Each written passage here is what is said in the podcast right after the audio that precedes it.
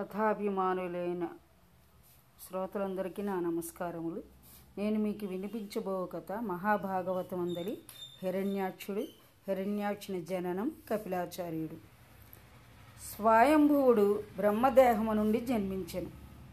అతని భార్య రూప ఆ దంపతులు ప్రజాభివృద్ధి చేయబోనిరి.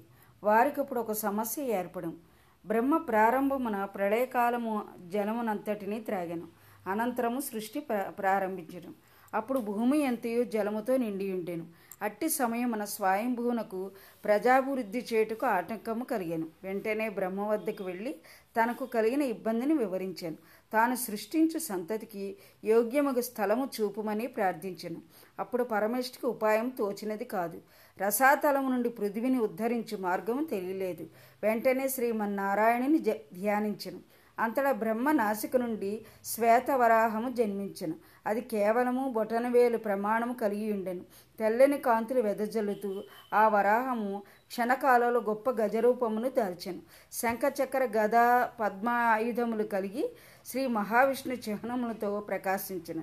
జగద్రక్షణార్థం శ్రీమన్నారాయణే యజ్ఞ వరాహమూర్తి అవతరించనని బ్రహ్మాది దేవతలు గ్రహించిరి.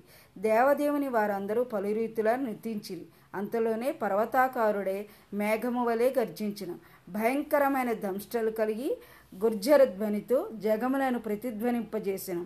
వాలము గిరగిరా తిప్పుచు జలములో ప్రవేశించను. ఆకాశమును కెగురును. మెడమీది కర్కశిరోమములను కదిలించెను. దగదగా మెరుగుచున్న నేత్రకాంతులను దిక్కులు నిండా ప్రసరింపజేసెను. పలు విధములా సంచరించుచు దేవతలకు యోగులకు మునులకు ఆనందమును దుష్టదానవ కోటికి భయాందోళనలు కలిగించుచుండును. అటులా విధముగా జగద్రక్షకుడైన జగన్నాథుడు భూమినుద్ధరించు క్రమములో సంచరించుచుండగా దేవకంటకుడు మహాభుజబల గర్వితుడు లోకకంటకుడైన దానవశ్రేష్ఠుడైన హిరణ్యాక్షుడు బ్రహ్మాండమైన గదా యుధమును గిరగిరా తిప్పుచు యజ్ఞవరాహమూర్తి అయిన శ్రీ మహావిష్ణువు ఎదుర్కొని హిరణ్యాక్షుని జననం కశ్య ప్రజాపతి భార్య దితి. ఈమె దక్షిణ పుత్రిక కశ్యమునకు అదితి వినత కద్రువ మున్నగు భార్యలు కలరు. దితికి రాక్షసులు అదితికి దేవతలు జన్మించిరి. దితికి ఒక దినమున కామోద్రేకము కలుగ వెంటనే భర్త వద్దకు ఎగను. అప్పుడు అది సంధ్యా సమయం. కశ్యపుడి ధ్యాన నిమగ్నుడై ఉండెను. నీ నియమవ్రతుడై ఉన్న భర్తను తన కోరికను తీర్చమని అడిగాను. సంతాన భిక్ష పెట్టమని ప్రార్థించిన. అంత కశ్యపుడి దేవి ఇది సంధ్యా సమయం. సంగమునకి ఇది సమయం కాదు. క్షణకాలం ఆగు నీ కోరిక తీర్తునని వారించను. కానీ దితి విన్నది కాదు. భర్తను ఒత్తిడి చేసిన. సంగమమును అభిలషిస్తూ నిర్బంధం అనర్చను. విధిని కాదని తప్పించుకున్నట్టు ఎవరితరము చేయనది లేక దితితో సంగమించి ఆమె కోరికను తీర్చను. కశ్యపుడు స్నానమాడి శుచియే ధ్యాన నిమగ్నుడాయను దితియు జరిగిన ఆవేశపూరిత అవివేక చర్యకు సిగ్గుచెందును. దుఃఖించి భర్తను సమీపించి క్షమించమని వేడుకొనను. అంత కశ్యపుడు భార్యను ఓదార్చను గత జల సేతుబంధం అన్నట్లు జరిగిన కార్యంనకు ఇప్పుడు విచారించిన ప్రయోజనము లేదు. విధికృతము జరిగినదేదో జరిగినది. అసుర సమయమున నన్ను కూడినందులకు నీకు దైత్యులు జన్మింతురు. వారు మిగుల క్రూరులే లోకకంటకులగుదురు. నీ పుత్రులందు ఇద్దరు మాత్రము ముల్లోకవాసులను పీడింతురు. శ్రీ మహావిష్ణువు వారాలను సంహరించును. కానీ నీకొక మనుమడు కలుగును. అతడు విష్ణుభక్తుడే వంశమునకు వన్నె తెచ్చును. పరమ భాగవతోత్తముడగును. కావున విచారము మానము. కర్మానుభవము తప్పదు. ధైర్యము వహింపు అని భార్య నోరడించెను. దితి వర్తమాటలు విని తృప్తి చెందెను. కొంతకాలంనకు దితి గర్భము ధరించెను. నూరు సంవత్సరములు గడిచినను ఆమె ప్రసవించలేదు. పైగా గొప్ప తేజస్సు వెలువడి దిక్కుల నిండా వ్యాపించను. ఆ తేజస్సు సూర్యచంద్రులను కూడా కప్పివేచెను. అంతటి దేవతలు భయమంది బ్రహ్మ వద్దకేగి ఈ ఉపద్రవమును నివారింపుమని ప్రార్థించిరి. బ్రహ్మం వారి మాటలు విని దేవతలారా దితి గర్భమని ఇద్దరు రాక్షసులు జన్మించగలరు. జయ విజయులు శాప ఫలితంగా జన్మించనున్నారు. వారు లోకకంటకులగుదురు. శ్రీహరి వారిని సంహరించి అందరినీ రక్షించగలడు. మీరు భయములుడిగి నిశ్చింత నుండు అని పలుక మహర్షులు దేవతాగణములు సంతసమును వెడలిరి. దితికి పుత్రు పుత్రులు ఇద్దరు కలిగిరి. ఆ సమయమున మహోత్సవ మహోత్పాతములు అనేకములు పొడసూపను. పర్వతములు ఎదిరాను. భూమి కంపించెను. దిక్కులు మంటలతో నిండెను. భయంకరంగా గాలి వీచెను. మహావృక్షమును మొదలంటా కూలెను. చుక్కలు రాలేను. తోకచుక్కలు పుట్టెను. సముద్రములు అల్లకొల్లమై భయంకరముగా ఘోషించెను. సూర్యచంద్ర గోళములందు పరివేషం ఏర్పడను మేఘములు ఉరిమి రక్తము వర్షించను. నక్కలు గుడ్లగూబలు వికారముగా అరిచెను దేవాలయములందు దేవతాగ్రహముల కన్నుల నుండి నీరు ద్రవించెను. గోవులు పొదుగు నుండి పాలకు బదులుగా రక్తబుద్ధారలు స్రవించెను. గ్రహరాశులు గతులు తెప్పెను. మహర్షులు దేవర్షులు మునులు దేవతలు మున్నగు వారందరూ భయకంపితులైరి. రానున్న ప్రమాదం ఉనియించుకుని ఆందోళన చెందిరి. కశ్యపుడు తన పుత్రులకు హిరణ్య కశ్యప హిరణ్యాక్షుడని పేరిడెను. దితి పుత్రులలో హిరణ్యాక్షుడు రెండవవాడు. అతని మెడలో వైజయంతి అను పుష్పమాల కలదు. దీనికి యుద్ధకండూతి మెండు. గొప్ప య- యుద్ధ వీరుడితడు. దేవతల సైతం వీనితో యుద్ధము చేయజాలక పారిపోయేది ముల్లోకములైన స్వర్గ మర్త్య పాతాళ లోకవాసులు కూడా హిరణ్యాక్షునితో పోరాడ శక్తి చాలని వారైరి.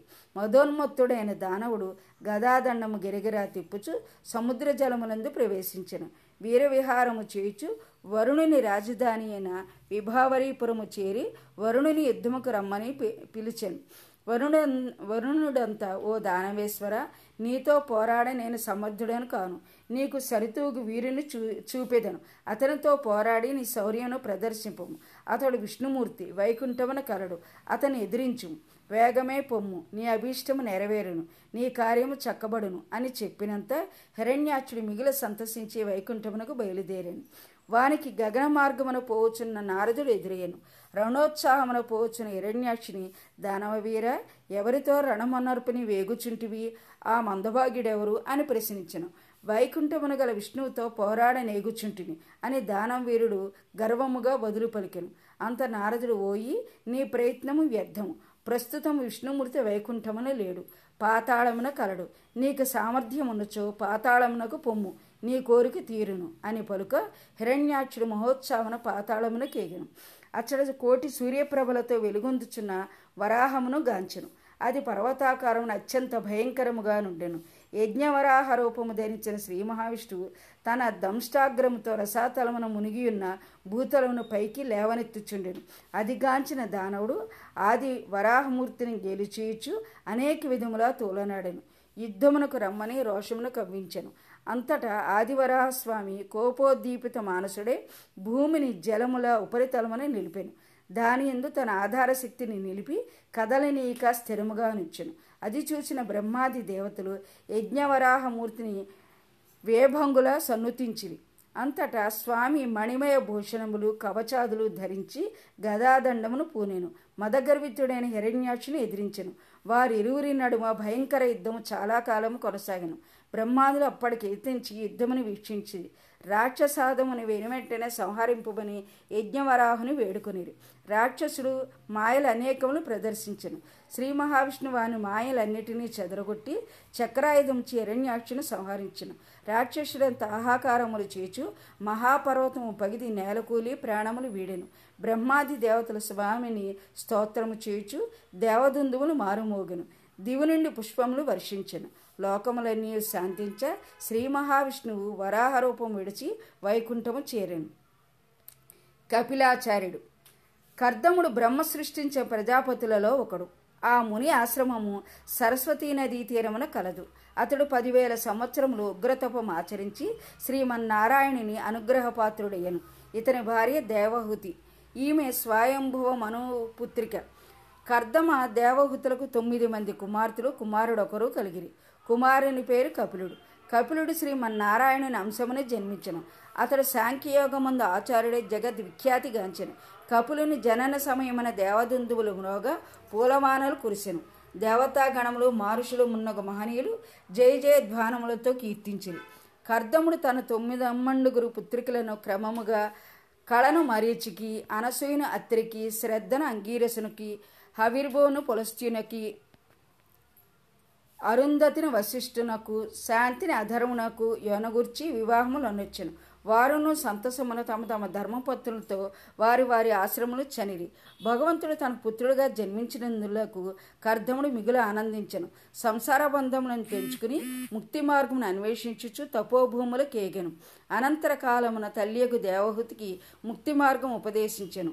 ఆత్మస్వరూపమును పిండోత్పత్తి క్రమమును జీవనకు కలిగే బంధములు మున్నగు రహస్యములన్నింటియో తల్లికి వివరించను. తొలిసారిగా సాంఖ్యాతత్వను ప్రతిపాదించిన మహనీయుడు కపిలుడు.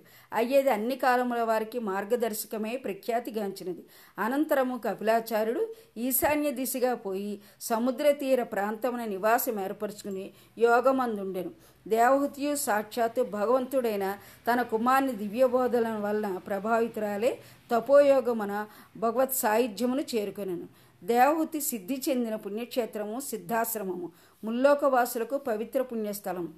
సిద్ధాశ్రమము. కపిలుడు ప్రతిపాదించిన సాంఖ్యాతత్వమును అసురి పంచశిఖుడు మున్నగు మహనీయులు లోకమును వ్యాపింపజేసేవి. కావుననే ఆ సిద్ధాశ్రమం చాలా పవిత్ర పుణ్యక్షేత్రమైనది. నా కథ శాంత విన్నందు మీకు నా ధన్యవాదములు.